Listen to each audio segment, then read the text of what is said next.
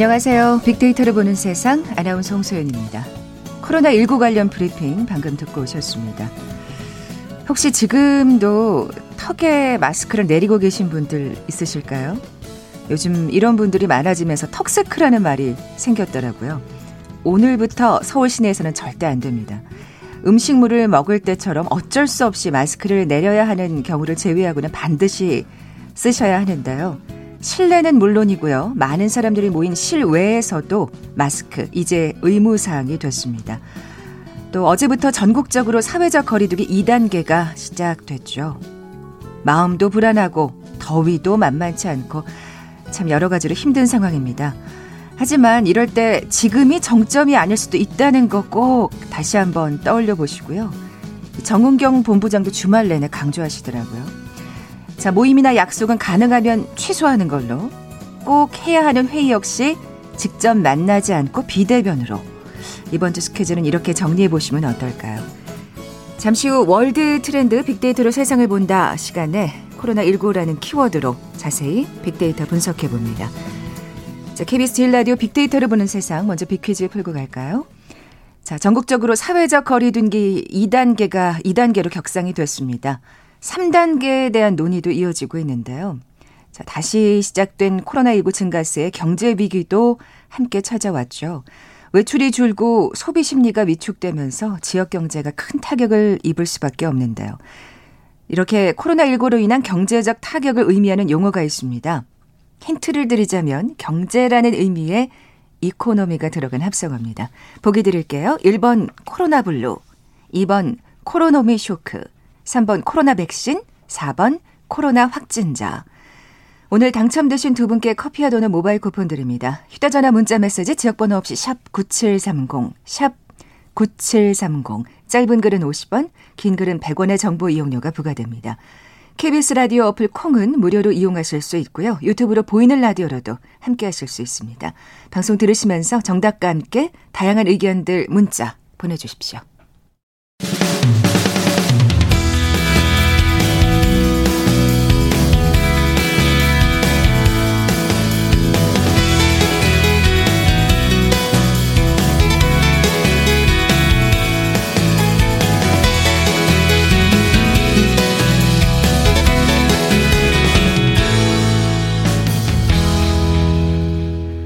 지구촌 화제 이슈를 빅데이터로 분석해보는 시간이죠. 월드 트렌드 빅데이터로 세상을 본다.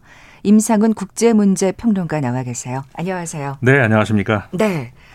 어, 앞서 오프닝에서도 말씀드렸습니다만 어제부터 전국적으로 사회적 거리두기 2단계 조치가 시작이 됐습니다. 네. 주말 어떻게 보내셨어요? 저요? 네. 저는 필요한 게 있어서 나가긴 나갔는데 네. 그 외에는 저는 집에 잘 붙어 있어서 워낙 잘 붙어 계시죠. 예, 저는 원에 워낙에 예, 그 국제 문제를 많이 다루잖아요. 네. 특히 방콕을 많이 다룹니다. 아, 너무 썰렁했네. 저도 저도 방콕 다녀왔어요 주말에. 저 아. 진짜 한 발짝도 안 나갔네요. 네. 저는 집에 있으면은 영화 보고 그냥 좋더라고요. 워낙 그, 그 전에 이제 프랑스 다녀오셨을 때도. 그때도 2주 격리했었죠. 네. 네. 제가 격리하실 때도 별로 어렵지 않다고 네. 말씀을 살은 하셨었는데. 좀 쪘지만 그 영화 보고 잘 먹고. 그럴, 그럴 때 이제 또 확 진자가 네, 된다고. 네, 그러니까요. 그런 또, 예, 유행어도 생겨날 정도로 사실 지금, 예, 상황이 그렇습니다. 그래요. 네. 이, 저, 진짜 대확산의 한 복판에 와 있다는 게 실감이 납니다. 네, 사실 지금 임 기자님 마스크 쓰고 방송 네. 중이시거든요. 네, 저도 마스크 쓰고 방송하는 게 오늘 처음인 것 같아요. 음. 예, 근데 뭐잘 들리죠? 청취자분들 혹시 문자로 예, 안 들리시면은 확인 부탁드립니다. 네, 경각심을 갖기 위해서 저도 이제 마스크를 쓰고 방송을 하고요. 그 사실 그 재확산의 한 복판에 와 있다는 것이 실감을 하는 것이 네. 어, 어제 제가 어떤 일 때문에 취재차 나갔다 오는 길이 있었는데 사람들이 진짜 별로 없더라고요. 어, 그걸 확연히 느끼실 예, 수가 있어요. 바로 체감을 할 수 있습니다. 아, 차도 없, 별로 없고 네. 사람도 별로 없고 그래서 잘 지키고 계신다는 것을 제가 확인을 하긴 했고요. 역시 우리 국민들 일부를 제외하고는 정말 네. 예, 저 선진국 모범 시민이 최고라 맞아요. 최고봉이라는 생각이 들어요. 네. 그러니까 어떤 어, 느 때보다 인내심이 중요한 것 같긴 해요. 네. 왜 그러냐면은 사실 이런 그 특히 감염 문제, 이 방역 문제 이런 데 있어서도 어, 전, 그러니까 우리가 100명 중에 99명이 지켜도 한 명이 안 지키면은 이 도로 이렇게 무산이 될 수 있는 그런 위기인데. 그렇죠. 그럴 때일수록 이제 또 회의감이 들거든요. 근데 여기서 계속 그 꾸준히 그냥 계속 할 수 있는 방법밖에 없어요. 한 명을 설득하고, 그러니까 소수를 설득하고 계속 나가는 수밖에 없는데, 어, 결국은 우리 국민들이, 그러니까 어제도, 그러니까 제가 아까 말씀드린 것처럼 그냥 이렇게 하고 계시는 거죠, 묵묵히. 사실은 정말 많이 지치실 텐데, 네. 그래도 정말 서로에게 진짜 박수를 쳐줘야 되는 상황이라는 생각이 네. 듭니다. 아무리 교회라도 필요한 거리두기는 필요한 시점이 된 것 같아요. 아, 그럼요. 네. 예. 그리고 거의 많은 교회들이 온라인 예배를 예, 정말 했고요. 예, 현명한 판단하신 거고요. 그 14일부터 신규 확진자가 100명대로 올라섰습니다. 네. 그러면서 비, 비로소 우리가 이제 재확산으로 들어가는구나 생각이 됐는데 그 이후에 점점 늘어난 추세였습니다. 그래서 21일은 300명대로 늘었고 어 300명대 후반까지 올라갔었죠. 그래서 어 저는 사실 오늘 어 월요일이 되면은 400명대로 진입하는 것 아닌가라고 내심 걱정을 했는데 어, 조금 전에 브리핑을 들으신 분들께서도 들으셨겠지만은 어, 이 신규 확진자 어, 지금 266명으로 네. 나왔죠. 다행입니다만은 그리고 이제 그 국내 감염자가 258명. 다행입니다만은 주말이라는 걸 우리가 감안을 해야 되고요. 그렇죠. 그리고 특히 그 광화문 집회. 아, 아, 참, 네. 할 말은 많지만, 뭐, 말을 좀 참아야 되겠죠. 광화문 집회에 관련된 그 결과가 나오려면은 이번 주가 지나봐야 나오겠죠. 그게 아무래도 이제 2주라는 어떤 그 기간이 있으니까요. 그렇죠. 예. 그래서 어, 이번 주를 정말 지나봐야 본격적으로 우리가 얼마나 지금 피해를 입는지가 나올 수 있기 때문에 정말 어, 이번 주 고비고 어, 정말 조심해야 되고 어, 그런 상황이라고 할 수가 있습니다. 그 그리고 경로 파악이 안 되는 소위 말해서 깜깜이 확진자라고 하잖아요. 네. 지금 20%가 되고 방역 당국에서 찾는다고 찾았지만 20%는 도대체 어디서 감염이 된 건지 알 수가 없는 그런 음. 상황입니다. 왜냐하면 또 그 광화문 집회에 나가셨던 분들이 예. 지금 협조를 제대로 하지 않고 있는 상황이기 그러니까요. 때문에 깜깜이 환자는 더 늘수 네. 있을 거란 또 우려가 있고요. 그렇죠. 예. 그래서 이제는 어, 어디서 내가 어, 이동하는 어디서 어떤 경로로 내가 감염될 수 있을지를 정말 알 수가 없는 그런 상황까지 와버렸어요. 그렇게 말씀하시니까 정말 마스크를 잘 써야겠다는 생각이 또 다시금 경각심이 생기는데요. 네. 또 이렇게 확진자가 늘어가면서 이제 방송국도 지금 정말 비상 사태입니다만은 네. 또 나이 드신 분들이 꽤 맞아요. 걱정이에요. 그래서 그 위증 중증 환자가 그 이그 그 추이를 우리가 보면은 아, 사망자 추이하고도 어느 정도 이렇게 같이 가기 때문에 어 그거를 주의 깊게 봐야 되는데 아, 코로나 19가 재확산 단계로 들어가면서 이 위증 중증 환자가 좀 증가하고 있습니다. 그 비율로 봐도 그렇고 실제 숫자 수적으로도 그렇고요. 네. 어 지난 18일에 어 9명 이었던 것이 그러니까 위증 중증 환자가요. 네. 어 19일은 12명으로 올라갔다가 21일은 18명, 그다음에 22일은 25명, 그다음에 30명까지 아. 23일 계속 증, 증가 추세에 있습니다. 한 자릿수였다가 진짜 진짜 빨리 늘고 있네요. 그렇죠. 어. 어, 그렇기 때문에 그러니까 비율상으로도 마찬가지. 그러니까 그게 늘 수밖에 없겠죠. 물론 비율의 경우는 전체 확진자가 얼마나 느냐에 따라서 달라질 수 있는 건데 비율상으로도 늘고 있습니다. 음. 어, 그렇기 때문에 어, 특히 이제 이거는 어, 우리 그 치사율과도 관련이 될 수가 있고 다행히 전 세계 규모에 비하면 우리나라 치사율은 낮습니다. 1.1 어, 한 자릿수 아니 한 자릿수가 아니라 1, 1%대. 1%대. 사실 2%에서 내려온 지 얼마 안 됐는데 맞아요. 이게 또 올라갈까 봐 좀 걱정이긴 해요. 그렇죠. 근데 그거 지난주에도 아마 말씀을 드린 것 같은데 2%대에서 1%대로 떨어졌지만 이게 기쁜 소식일 수만은 아닌 것이 확진자가 그만큼 늘었다는 아, 얘기가 되기 그 얘기도 하셨었죠. 예, 그렇기 때문에 음. 아, 그게 그렇게 기쁜 소식이라고 볼 수가 없는데 음, 어쨌든 전 세계에 비하면은 어, 아직은 우리가 낮은 숫자라고 할 수가 있고요. 또 이렇게 되다 보니까 3단계 얘기가 자꾸 나오고 있습니다. 그러게요. 이 3단계에 가야 되느냐 하는 거 사실 그 1단계가 2단계가 3단계가 뭔지 이걸 간단하게만 잠깐 말씀을 드리면요. 어, 보통 일일 확진자 수 제가 조금 전에도 말씀을 드렸는데 어, 오늘 같은 경우 266명이라고 말씀을 드렸습니다. 보통 1단계를 어, 뭐, 뭐 어떤 경우를 의미를 하냐면은 일일 확진자 수가 50명 미만일 때를 의미합니다. 네. 그리고 감염 경로가 불분명한 사례의 비율이 5% 미만일 경우라고 할 수가 있죠. 음. 한, 한참 지났네요. 이건 한참 지났죠. 네. 그 다음에 2단계는 일일 확진자 수가 50명에서 100명까지를 의미하고 어 역시 이제 5% 미만대 감염 경로 불분명 사례가요. 자, 그런데 이제 조금 전에 말씀드렸던 것처럼 지금 현재의 우리 어, 신규 확진자와 어, 감염 경로 불분명이 어떻다고 말씀드렸나요? 어, 신규 확진자 266명이었죠. 그다음에 깜깜이 확진자 20%. 네. 그러니까는 2단계를 이미 넘어섰습니다. 근데 사실 이게 이, 물론 3단계를 가야 되는 거 아니냐라는 얘기도 많이 나오고 있습니다만 이게 네. 그렇게 쉬운 일이 아닌 게 사실 그렇게 되면 정말 엄청난 사회 진반의 그럼요. 경제적인 것도 그렇고 영향이 크잖아요. 그렇죠. 그러니까는 100명에서 200명 이상이 됐을 때 3단계로 가는데 우리는 이미 넘어섰단 말이에요. 그러면은 아. 어, 지금 상황에서 역학적 관계에서만 놓고 보자면 사실상 3단계를 적용해야 되는 것이 맞죠. 음. 그런데 지금 말씀하신 것처럼 이 전염병의 특성상 이게 이제 격리로 이어지고 봉쇄로 이어지고 이렇게 되다 보면은 경제 활동 과 관련돼서는 이게 상호 그러니까 시소 같은 거잖아요. 하나를 누르면 하나가 올라가고 하나를 또 반대쪽을 누르면 또 올라가고 그래서 이게 어 똑같이 어 비례하는 게 아니기 때문에 굉장히 결정하기 어려운 상황입니다. 그거는 맞죠? 그렇기 때문에 어 정부가 고심하고 있다는 것이 바로 이 부분인데 네. 사실 이럴 때 우리가 저 그 제가 드릴 수 있는 말씀은 그거인 것 같아요. 사실 우리가 그동안 K 방역, K 방역 얘기했잖아요. 근데 K 방역의 핵심이 어, 뭐였는지 기억을 하시는 분 많이 계시죠? 국민이 방역의 대상에 머무는 게 아니고 그 주권자적 역할을 해준다는 것, 다시 말해서 방역의 주체가 된다는 것, 이게 사실 K 방역의 핵심이었습니다. 말씀하신 대로라면 우리가 이제 자발적으로 나는 지금 3단계야라는 생각을 갖고 그렇죠. 좀 내가 3단계라고 생각을 하고 해야 되는 거예요. 그러니까 언제 3단계 내려주지 아니면 내리지 말 그게 아니고 네. 어 내가 꼭 필요한 거 아니면은 정말 그 외출을 안 해야 되고요. 필요한 상황 그것만 그 우리가 이제 최소한의 어 이동 어, 어떤 그 활동 이런 것들을 해야 되고 나머지는 정말 움직이지 않는 것이 우리가 방역 주체로서 해야 될 네. 일이 아닌가. 자발적 3단계라고 해야 되겠죠? 네. 밖으로 좀 눈을 돌려보겠습니다. 미 식품의약국이 코로나19 혈장 치료제의 긴급 사용을 승인했다는 소식이 네. 있나요? 이거는 과거에 그 메르스 때나 이런 때도 이제 그 있었던 방식이긴 해요.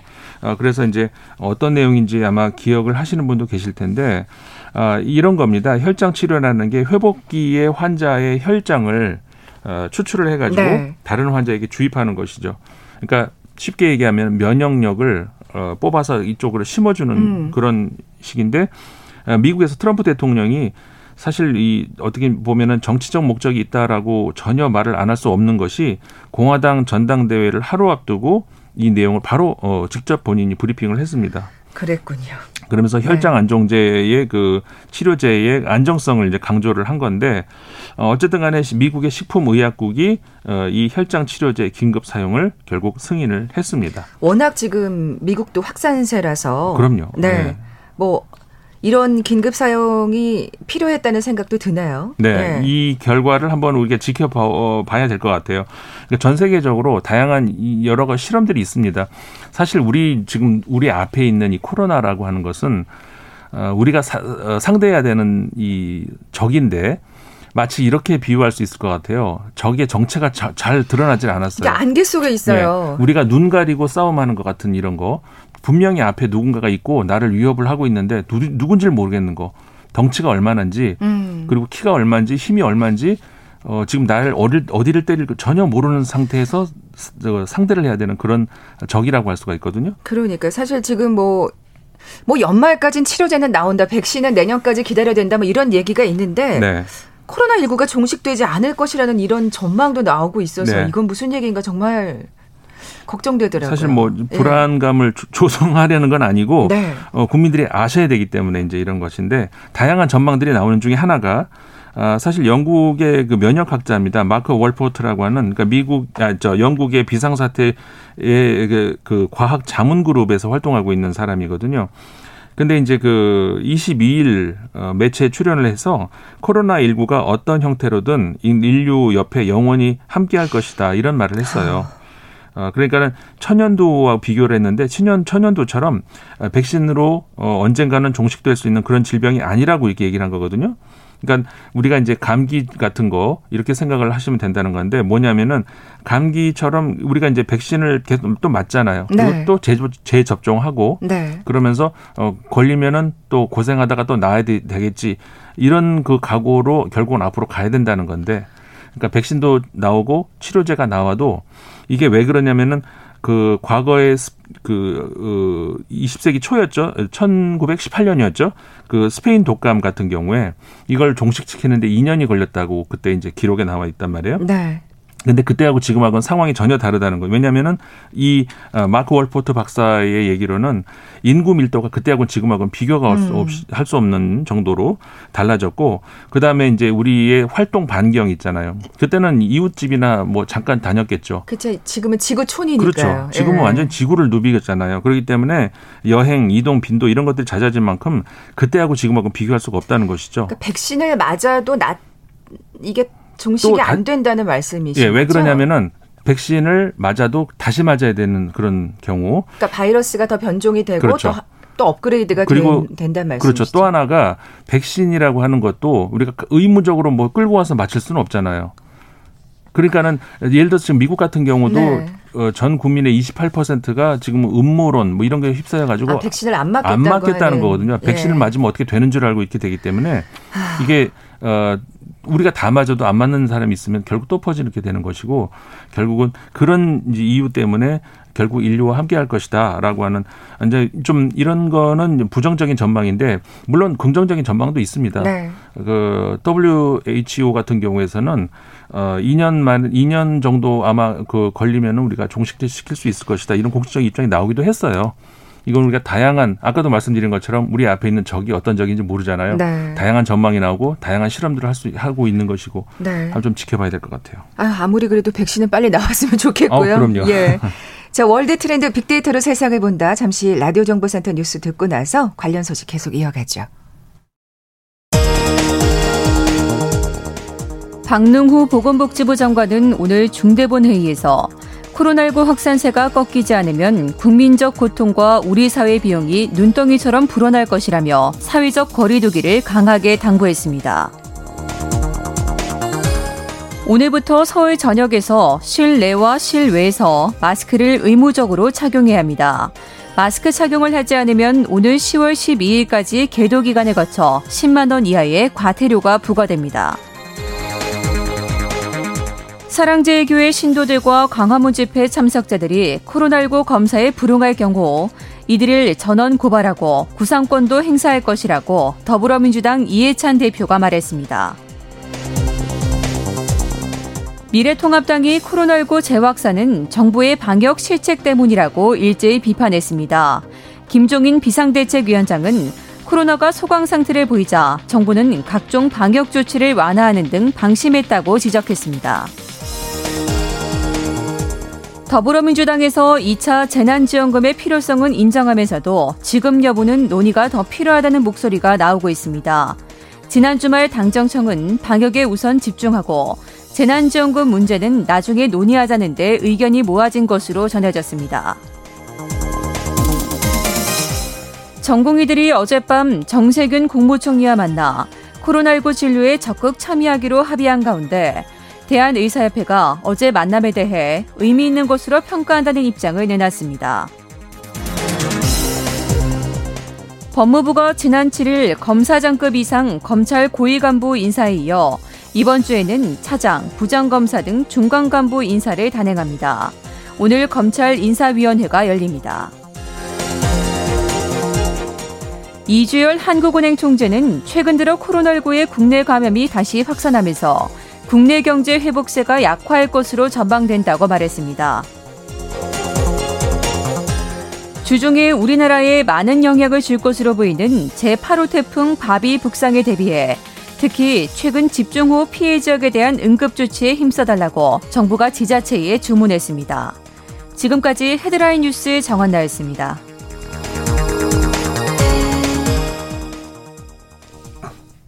네, 월드 트렌드 빅데이터로 세상을 본다 함께하고 계십니다. 어, 참 코로나19로 힘든 와중에 또 폭염 경보가 내려진 지역이 있습니다. 공주시, 세종시, 대전광역시, 춘천시, 홍천군 등의 폭염 경보가 내려진 상태인데요.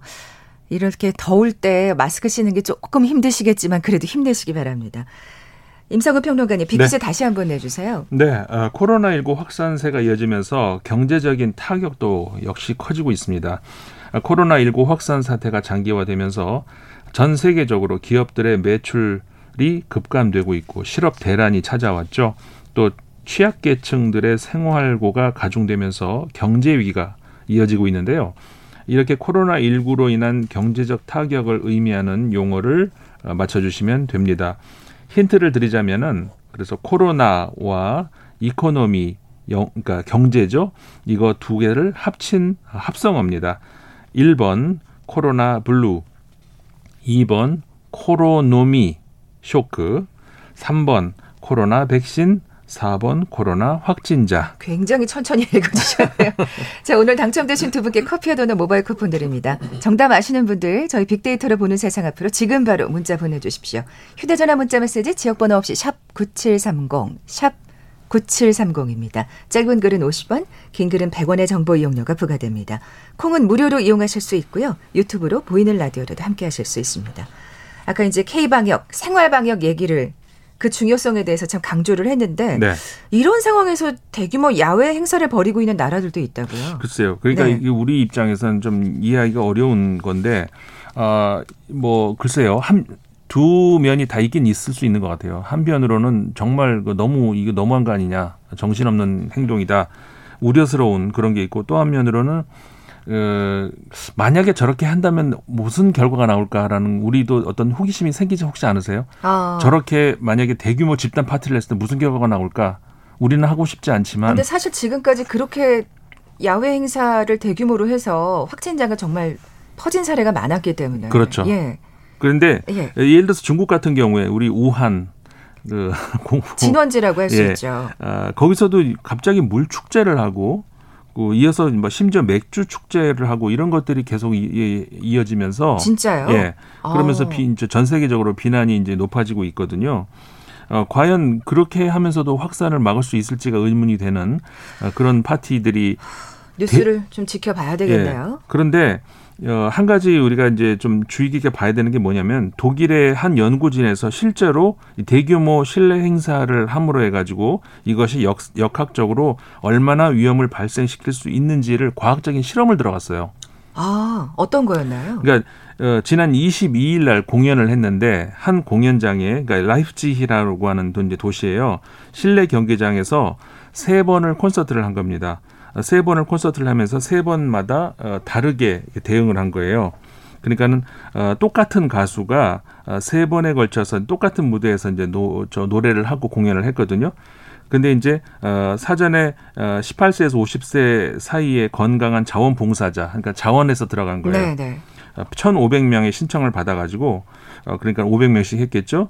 어, 당일에는 이제 3분의 1에 준하는 신청자가 이제 참가를 한 건데 어, 전원이 이제 테스트 그 코로나 19 테스트를 받았고요. 마스크를 썼어요. 네. 그다음에 관객 간의 거리를 재기 위해서 참가자들이 이제 추적 장치를 착용을 해야 됐고 그다음에 관객들이 콘서트장 안에서 어디를 제일 많이 만지는지를 파악하기 위해서 어, 형광 소독제를 아, 사용을 예. 한 거예요. 사람들이 어디를 제일 많이 만지는지. 그다음에 그러니까 맨 처음 사람의 경우에는 전혀 아무 대책 없이 이렇게 보고 첫 번째는 그다음에 두 번째는 어, 마스크를 쓰고 어, 어느 정도 거리 유지를 하고 세 번째는 더 하고 이렇게 식으로 이게 아, 분리를 시켜가지고 그세 3단계였군요. 예. 그세 번의 콘서트가 그렇죠. 예. 그러면서 이 세 단계 중에서 어, 과연 효과가 얼마큼 차이가 있는지 그 효과가 있는지부터 어, 그 다음에 어, 사람들이 아까 말씀드린 것처럼 들어가면 주로 어떤 반경으로 움직이는지 주로 뭘 만지는지 이런 것들을 이제, 정, 이제 과학적인 실험으로 좀 들어갔거든요. 사실 위험한 실험이긴 한데 굉장히 중요한 자료가 될 수 있을 것 같아요. 그러니까요. 저거는 개인적인 말씀을 드리자면 저는 참고하고 싶지는 않은데 사실 이 결과가 궁금을 해요. 아직까지 나오진 않은 예, 상황이군요. 아직 나오진 않았어요. 근데 어. 이, 이, 실험 자체는 굉장히 성공적이었다고 해요. 결과는 분석해봐야 되지만 네, 네. 어, 만족스러웠다고 하는데 어쨌든 결과가 나와 보면 저도 상당히 궁금은 하네요. 네. 유럽과 남미 상황을 좀 짚어볼까요? 예, 유럽과 남미 상황이 지금 안 좋습니다. 뭐 늘 그래 온 것처럼 어, 지금 스페인 같은 경우도 지역적으로는 어, 저 집단 격리를 들어간 그런 것들이 있고요. 카탈루냐 지방 같은 경우라든가 예를 들어서 그런 경우. 그다음에 프랑스 같은 경우에는 어, 존을 나눠 가지고 이제 그 빨간 존, 뭐 파란 존 이렇게 나누긴 했는데 어, 프랑스가 지금 최근 들어와가지고 신규 확진자가 늘고 있거든요. 네, 맞아요. 그래서 프랑스 같은 경우도 어, 우리의 3단계에 해당하는 것이죠. 그러니까 집단 봉쇄에 들어가느냐 이 문제를 놓고 정부가 굉장히 고심하고 있어요. 사실 어렵게 풀었는데 네네. 네. 다시 또 이걸 내려야 그렇죠. 하나 고민이 크겠죠. 어, 그래서 사실 그 내용만 놓고 보면 사실 해야 돼요. 음. 하지만 아까 우리 말씀 나눈 것처럼 이 경제가 엮여 있기 때문에 어, 마크롱 대통령은 일단 지난주 담화에서 그 3단계 우리의 3단계에 해당하는 그런 집단 봉쇄는 일단은 어, 우리가 고려하지 않고 있다라고 분명히 말을 했거든요. 그러니까 대통령이 담화로 그렇게 얘기했기 때문에 당분간은 들어가지 않겠지만 역시 프랑스도 마찬가지입니다. 이번 주 상황을 한번 지켜봐야 돼요. 음, 또 프랑스 국민들도 좀 생활 방역을 철저히 지켜야 그렇죠. 될 텐데요. 남미 같은 경우에는 지금 그 페루 같은 경우가 굉장히 그, 그 확장 네, 네. 확산되고 있어요. 그러다 보니까는 이 단속도 심한데 코로나19 불법 파티를 하다가 경찰이 급습을 했는데 이걸 피하다가 또 13명이 압사하는 일까지 있었네요. 참 우리나라 국민들은 참 멋지다는 생각을 네. 다시금 해보면서 파티 같은 건 나중에 합시다 우리. 그러니까요. 네. 진짜 코로나 종식되고 파티에도 늦지 않을 그럼요. 것 같은데. 네. 아니 아까 이제 독일의 실험 소식 나중에 이제 뉴스가 결과가 나오면 임 기자님께서 전해 주셔야 되는데 오늘이 마지막 시간입니다. 예. 다른 분이 또 전해주시겠죠. 아쉬워요. 예, 네. 저도 아쉽네요. 네. 올해 했던 방송이고 정이 많이 들었고. 네. 그런데 아, 또 이게 코로나 잘 정리되는 이런 것까지 딱 그 같이 전해드리고 마치면 좋은데 한 중간에 또 이렇게 나가게 돼서 마음도 무겁고 좀 죄송스럽기도 합니다. 다시 오시면 됩니다. 자, 지금까지 임상훈 국제문제평론가와 함께했습니다. 고맙습니다. 네, 고맙습니다. 자, 오늘 비키즈 정답은 2번 코로노미 쇼크였죠. 커피와 도넛 모바일 쿠폰 받으실 두 분입니다. 2208님, 6122님 두 분께 선물 보내드리면서 물러갑니다. 빅데이터를 보는 세상 내일 뵙죠. 고맙습니다.